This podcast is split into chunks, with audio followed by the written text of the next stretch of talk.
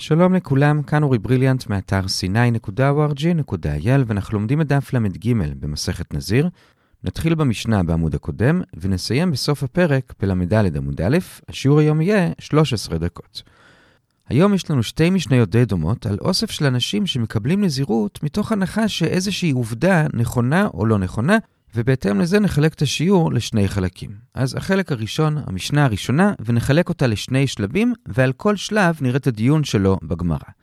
אז השלב הראשון, המשנה מספרת סיפור על שישה אנשים שהיו הולכים בדרך, ומרחוק הם רואים איזה מישהו מתקרב אליהם, והם מתלבטים מי זה, ושניים מהם מתווכחים ביניהם. אחד אומר שזה פלוני, השני אומר שזה לא פלוני, אלא זה מישהו אחר, והם עד כדי כך בטוחים במה שהם אומרים, שהראשון אמר, הריני נזיר שזה פלוני, והשני אמר, הפוך, הריני נזיר שזה לא פלוני. זה מה שהראשון והשני התווכחו, ועכשיו יש ויכוח נוסף בין השלישי והרביעי לבין החמישי והשישי. הוויכוח הוא איך להבין את מה שאמרו הראשון והשני. כלומר, השלישי והרביעי הבינו שכיוון שרק אחד מהם, או הראשון או השני, יכול להיות צודק, אז גם רק אחד מהם יכול להיות נזיר, כי כל אחד קיבל את הנזירות רק אם באמת הוא צודק, אם זה פלוני או לא פלוני. זה מה שהשלישי והרביעי הבינו, ולכן כל אחד מהם אמר שהוא נזיר אם רק אחד מהם, או הראשון או השני, נזירים. ההבדל בין השלישי לרביעי זה שכל אחד אמר את זה בצורה קצת אחרת. השלישי אמר הריני נזיר שאחד מכם נזיר, הרביעי אמר הריני נזיר שאין שניכם נזירים, כלומר אלא אחד מכם נזיר. בכל אופן, זה השלישי והרביעי. לעומת זאת, החמישי והשישי הבינו שאומנם רק אחד מהם באמת צודק אם זה פלוני או לא, אבל זה לא כזה משנה. כשהם קיבלו על עצמם את הנזירות, הם לא התכוונו שזה דווקא אם אני צודק או לא. הם רק רצו לחזק את מה שהם חשבו, וזה שהם טעו זה לא נורא, הם עדיין התכוונו כן להיות נזירים בכל מקרה. ולכן, לפי החמישי והשישי, גם הראשון וגם השני הם בכל מקרה נזירים. ולכן בא החמישי ואמר, הרי אני נזיר ששניכם, הראשון והשני, נזירים. זה היה החמישי, ובא השישי והרחיב את זה עוד יותר, והוא הבין ככה גם לגבי הראשון והשני, וגם לגבי השלישי והרביעי, שגם הם בעצם לא עשו את זה כתנאי, בתנאי שרק אחד מהראשון או השני נזירים, אלא בכל מקרה הם קיבלו נזירות. וזה שהם תלו את זה בראשון ובשני, אז היה איזה טעות, אבל הם בכל מקרה התכוונו לקבל נזירות, ולכן אמר השישי, הרי אני נזיר שכולכם נזירים, כי כולכם לא עשיתם את זה על תנאי, אלא קיבלתם נזירות מתוך איזו מחשבה שזה פלוני, לא פלוני, או שרק אחד מהראשון או השני נזירים, אבל המחשבות לא מעניינות אותנו, מה שמעניין זה שקיבלתם נזירות וכולכם נזירים.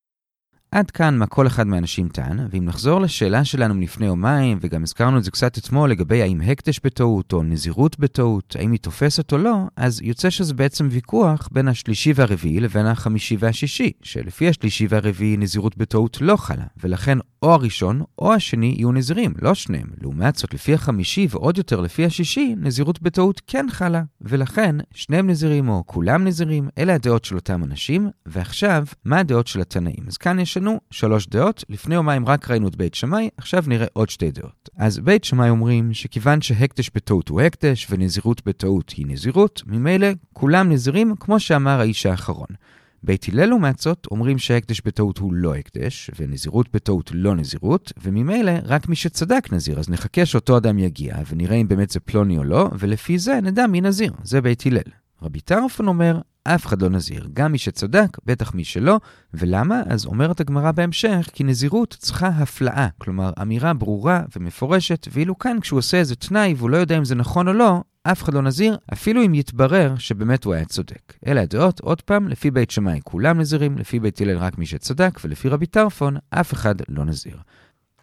עד כאן הרישא של המשנה, ועכשיו בגמרא יש על זה הערה קטנה, וזה לגבי הניסוח של דעת בית הלל במשנה. הניסוח שלהם זה אינו נזיר, אלא מי שלא נתקיימו דבריו. עוד פעם, אינו נזיר, אלא מי שלא נתקיימו דבריו. עכשיו, לכאורה היינו מצפים שהניסוח יהיה הפוך, כלומר, אינו נזיר, אלא מי שהתקיימו דבריו. מי שצודק הוא נזיר, מי שלא צודק הוא לא נזיר. למה זה כתוב הפוך? ולגבי זה יש שתי תשובות, רב יהודה ואביי, אבל נדגיש כבר עכשיו, אין הבדל עקרוני בין שתי התשובות. שניהם מבינים את בית הלל כמו שהבנו אותם עד עכשיו, שרק מי שצודק יהיה נזיר, מי שלא צודק לא יהיה נזיר. כל ההבדל ביניהם זה רק איך להכניס את זה למילים של בית הלל למשנה. אז ההסבר הראשון זה רב יהודה, והוא אומר, אתה צודק, יש כאן בעיה בניסוח, פשוט צריך להפוך את הניסוח. כלומר, במקום שיהיה כתוב, אינו נזיר אלא מי שלא נתקיימו דבריו, תהפוך את זה ותאמר, אינו נזיר אלא מי שנתקיימו דבריו. זה לפי רב יהודה, הופכים את הגרסה.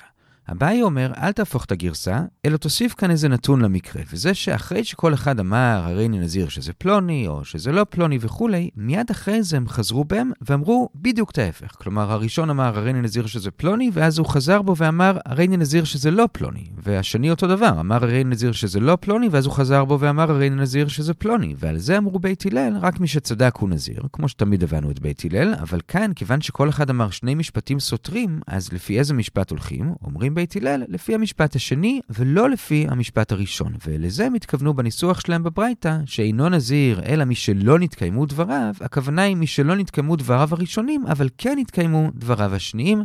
עד כאן ההסבר של אביי, וכמו שאמרנו, אין הבדל עקרוני בין רב יהודה לאביי, שניהם מבינים את בית הלל אותו דבר, שמי שצדק הוא יהיה נזיר ומי שלא צדק לא, השאלה היא רק איך להכניס את זה בדיוק למילים שלהם, ועד כאן לגבי השלב הראשון במשנה הראשונה. השלב השני במשנה זה מה קורה אם אותם שישה אנשים אמרו את מה שהם אמרו, ואז אותו פלוני שהם התווכחו מי זה, פתאום שינה כיוון והלך מהם, ובעצם מעולם לא התברר לאותם שישה אנשים מי זה אותו פלוני, וממילא מי צדק ומי לא. אז מה עושים במקרה כזה? אז נשלב כבר את הגמרא בתוך המשנה, ונאמר שלפי רבי טרפון, ונוסיף שגם לפי בית שמאי, זה לא באמת משנה, כי הרי לפי רבי טרפון ממילא אף אחד לא נזיר, כי לא הייתה להם אמירה של הפלאה, של אמירה מפורשת, ולפי בית שמאי זה גם לא משנה, כי לדעתו ממילא כולם נזירים, כי נזירות טעות היא תופסת. אז כל השאלה היא בעצם רק לפי בית הלל, שרק מי שצודק נזיר, ומי שלא צודק לא נזיר. ואז ממילא במקרה הזה, לפי בית הלל, יש ספק מי נזיר ומי לא. ומה עושים במקרה של ספק? אז אומרת המשנה זה מחלוקת. תנקמה אומר שהוא לא נזיר, ורבי שמעון אומר שהוא כן. ואומרת הגמרא שאותה מחלוקת היא בעצם המחלוקת שראינו בדף ח' לגבי קרי, שעוד שנייה נזכיר מה זה היה, אבל לפי רבי יהודה ספק נזירות מקלים, ולפי רבי שמעון בספק נזירות מחמירים, ולכן גם כאן מחמירים וכולם נזירים מספק. עכשיו, בואו נוסיף רק שתי הערות בסוגריים. דבר אחד, מה זה אומר שלרבי שמעון מחמירים? הרי אם הם יקבלו נזירות מספק, אז הם לעולם לא יוכלו לצאת ממנה, כי הרי בשביל לסיים את הנזירות הם צריכים לגלח את כל הגוף, להביא קורבן חטאת, וזה דבר שאי אפשר להביא אם אתה לא בטוח שאתה נזיר. אלא מה הפתרון? אומר רבי שמעון שכל אחד מהם יקבל עוד נזירות, אבל על תנאי. הוא יאמר, אם אני כבר ממילא נזיר, אז מה שאני עושה עכשיו זה לא באמת נזירות, ואם אני לא באמת נזיר, אז מה שאני עכשיו עושה זה נזירות, וכך הוא יוכל לסיים את הנזירות, כשהוא בעצם לא יודע האם מה שהוא סיים עכשיו זה הנזירות הראשונה או הנזירות השנייה, זה לא משנה, בכל מקרה, זה דרך לצאת מזה, זאת הערה ראשונה. הערה שנייה, זה מה זה אותו מקרה של הקרי שהזכרנו, אז זה היה בדף ח', וזה די דומה למקרה הזה. יש איזה איש שאומר, אם יש בקרי, בהרמת התבואה שלי, 100 קור, אז אני מקבל נזירות, והוא רוצה ללכת לבדוק האם באמת יש 100 קור, אבל עד שהוא הגיע, כבר גנבו לו את הרמת תבואה, אז הוא לא יודע. וגם לגבי זה יש כאמור את אותה מחלוקת שלפי רבי יהודה מקלים מספק נזירות, והוא לא נזיר בכלל, לפי רבי שמעון הוא נזיר, ובשביל לצאת מזה הוא יעשה את אותו תנאי שהזכרנו, ועד כאן הסעיף השני, או השלב השני, במשנה הראשונה, וזה היה החלק הראשון, המשנה הראשונה. החלק השני של השיעור זה המשנה הבאה, בל"ד עמוד א', וזה מקרה מאוד דומה למשנה הקודמת. הפעם מדובר לא על שישה אנשים, אלא על תשעה אנשים, וגם הם מתווכחים על איזה משהו. והוויכוח שלהם זה לא מי זה אותו פלוני, אלא האם קוי זה חיה או בהמה. מה נפקא מינה? בבהמה יש איסור חלב, בחיה אין, בחיה יש מצוות כיסוי אדם, בבהמה אין, ואם זה לא חיה ולא בהמה, אז אסור להרביע אותו, לא עם חיה ולא עם בהמה. בכל אופן, הם התווכחו, וכל אחד האמין מאוד במה שהוא אמר, ולכן הם קיבלו על עצמם נזירות. כלומר, הראשון אמר, הריני נזיר שזה חיה. השני אמר, הריני נזיר שזה לא חיה, אלא בהמה. השלישי אמר, כמו השני, הריני נזיר שזה בהמה, הוא רק אמר את זה בלשון חיובית, והרביעי אמר, כמו הראשון, רק בלשון שלילית, הריני נזיר שזה לא בהמה. כלומר, זה חיה. והחמישי אמר, הריני נזיר שזה גם וגם. זה גם חיה וגם בהמה, לכן החלב אסור וגם צריך לכסות את הדם. השישי אמר, הריני נזיר שזה לא זה ולא זה, אלא זה מין בפני עצמו, ואסור להרביע אותו עם שניהם. עד כאן מה שששת הראשונים אמרו. אחר כך באו עוד שלושה והתווכחו לגבי השישה הראשונים. כשהשביעי והשמיני אמרו דברים די דומים, השביעי אמר, הרי אני נזיר שאחד מכם ודאי צודק ואני נזיר על דעת זה. השמיני אמר, בלשון הפוכה, הרי אני נזיר שאחד מכם אינו נזיר. כלומר, ודאי שלא כולכם צודקים, לכן אני נזיר על דעת זה שאחד לפחות לא צודק. ובא התשיעי ואמר, הרי אני נזיר שכולכם נזירים. זה מה שתשעת האנשים אמרו, ואומרת המשנה, מי צודק? האחרון צודק. כולם יהיו נזירים. זה הדין, והמשנה והגמרא לא מסבירות למה זה ככה, אז הראשונים מסבירים, ויש שתי אפשרויות. אפשרות אחת זה שהמשנה כאן היא כמו בית שמאי, שנזירות בטעות היא נזירות, ומתעלמים מכל המחשבות שלהם, והם כולם נזירים, כמו בית שמאי במשנה הקודמת. זו אפשרות, אבל היא לא סבירה, כי למה שהמשנה תפסוק כמו בית שמאי? אלא אפשרות שנייה זה שבאמת המשנה כבית הלל, ועקרונית רק מי שצדק הוא באמת נזיר, אלא שהמשנה היא גם כרבי שמעון, שספק נזיר הוא נזיר מספק, וכיוון שאין תשובה מה נחשב קוי, אז כל השישה הראשונים נזירים מספק, כי אולי הוא בהמה, אולי הוא חיה, אולי הוא גם וגם, אולי הוא מין בפני עצמו, אז כולם נזירים מספק. לגבי השלושה האחרונים,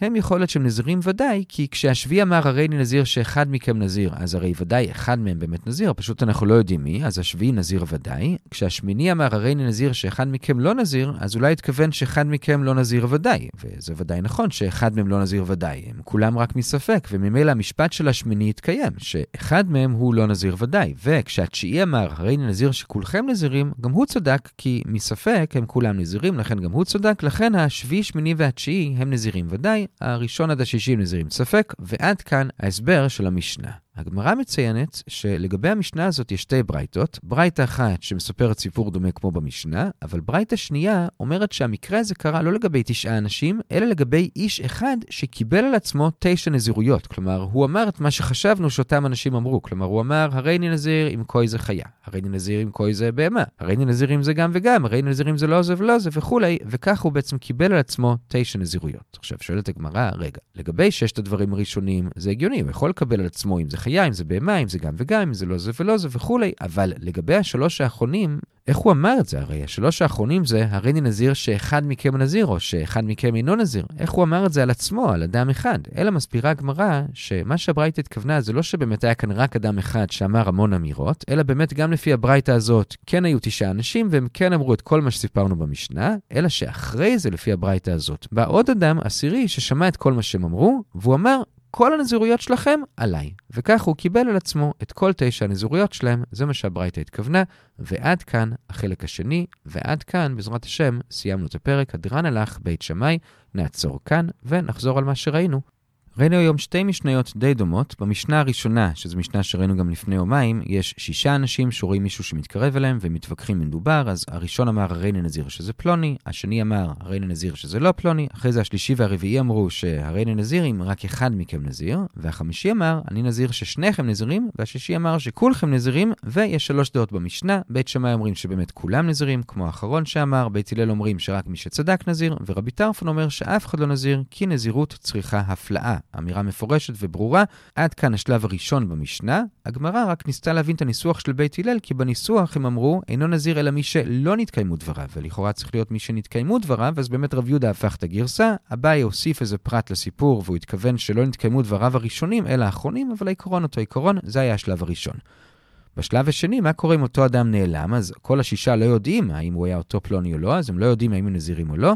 אז אמרנו שלפי רבי טרפון זה לא משנה, כי ממילא כולם לא נזירים, כי אין הפלאה. לפי בית שמאי זה גם לא משנה, כי ממילא כולם כן נזירים, כי זה לא משנה מי צדק. כל הנושא הזה לפי בית הלל, שרק מי שצדק נזיר, ובזה יש מחלוקת. ואומרת הגמרא שזה בעצם מחלוקת רבי יהודה ורבי שמעון. רבי יהודה אומר שספק נזירות לכולם, ואף אחד לא נזיר. רבי שמעון אומר ספק נזירות לחומרה, והם כולם נזירים, אבל בשביל לצאת מהנזירות, כל אחד צריך לקבל על עצמו עוד נזירות על תנאי, ואז הוא יעשה את הסיום על הנזירות על תנאי או על הנזירות הראשונה, וזה היה לגבי המשנה הראשונה.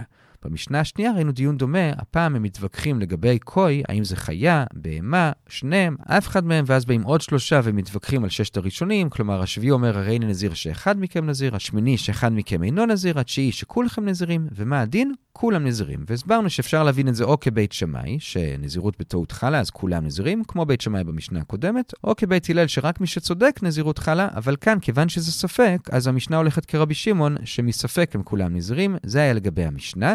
הגמרא מביאה ברייתא שמספרת את הסיפור קצת אחרת ואומרת שהיה אדם אחד שקיבל על עצמו תשע נזירויות ורב ששת מסביר שהכוונה היא שאחרי שהוא שמע את כל תשעת האנשים, הוא אמר כל הנזירויות שלכם עליי וכך הוא קיבל על עצמו תשע נזירויות והדרן הלך בית שמאי כל טוב.